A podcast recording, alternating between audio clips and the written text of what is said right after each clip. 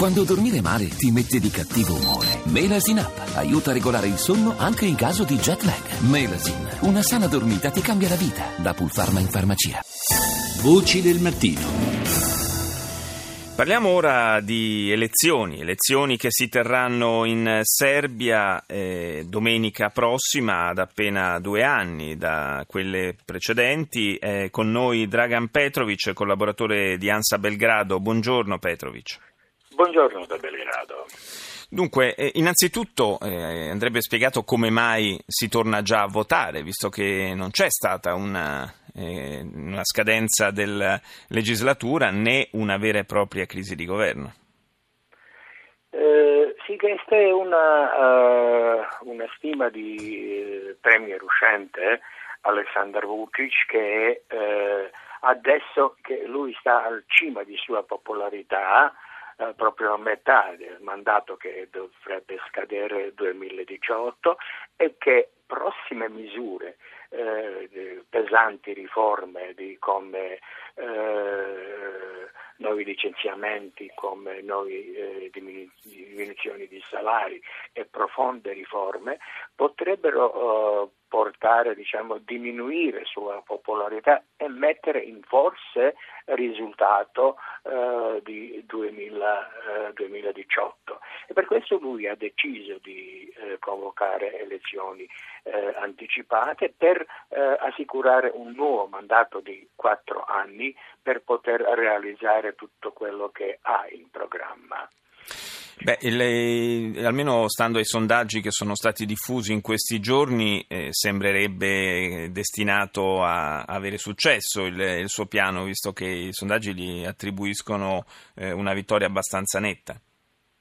Sì, eh, queste, diciamo, tu, questi non, non, ci sono dilemmi. Questi ultimi sondaggi eh, danno che il partito del progresso serbo al potere avrà tra 45 e 50,6% dei voti.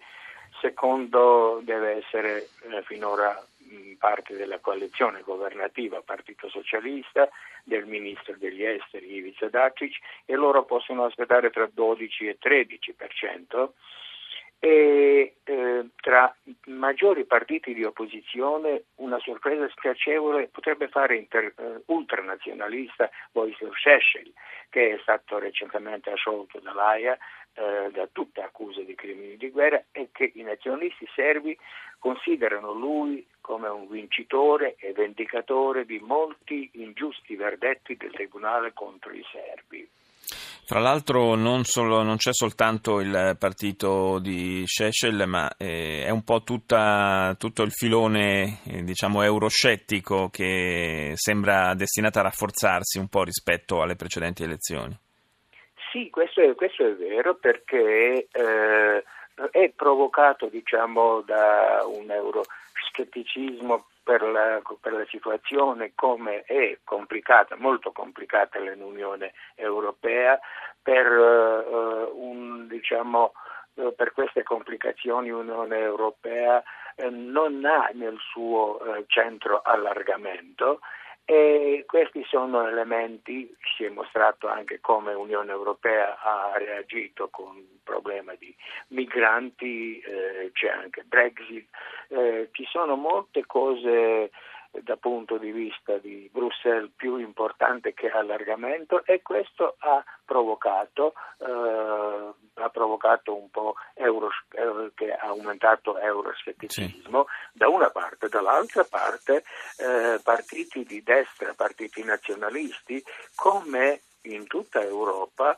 eh, hanno, eh, sono aumentati, la loro popolarità è aumentata come vasi comunicanti, è aumentata anche in Serbia, perché quando aumenta in Croazia, perché loro di recente hanno avuto elezioni e questa retorica elettorale diciamo, è eh, anche basata sul nazionalismo, è venuto anche eh, come eh, vincitore un partito nazionalista e come vasi comunicanti in Serbia questi partiti eh, si alzano e dall'altra parte Mosca apertamente appoggia eh, questi partiti nazionalisti e partiti sì. di destra che di solito tutti sono filorussi. Grazie a Dragan Petrovic, collaboratore di ANSA Belgrado. Buona giornata.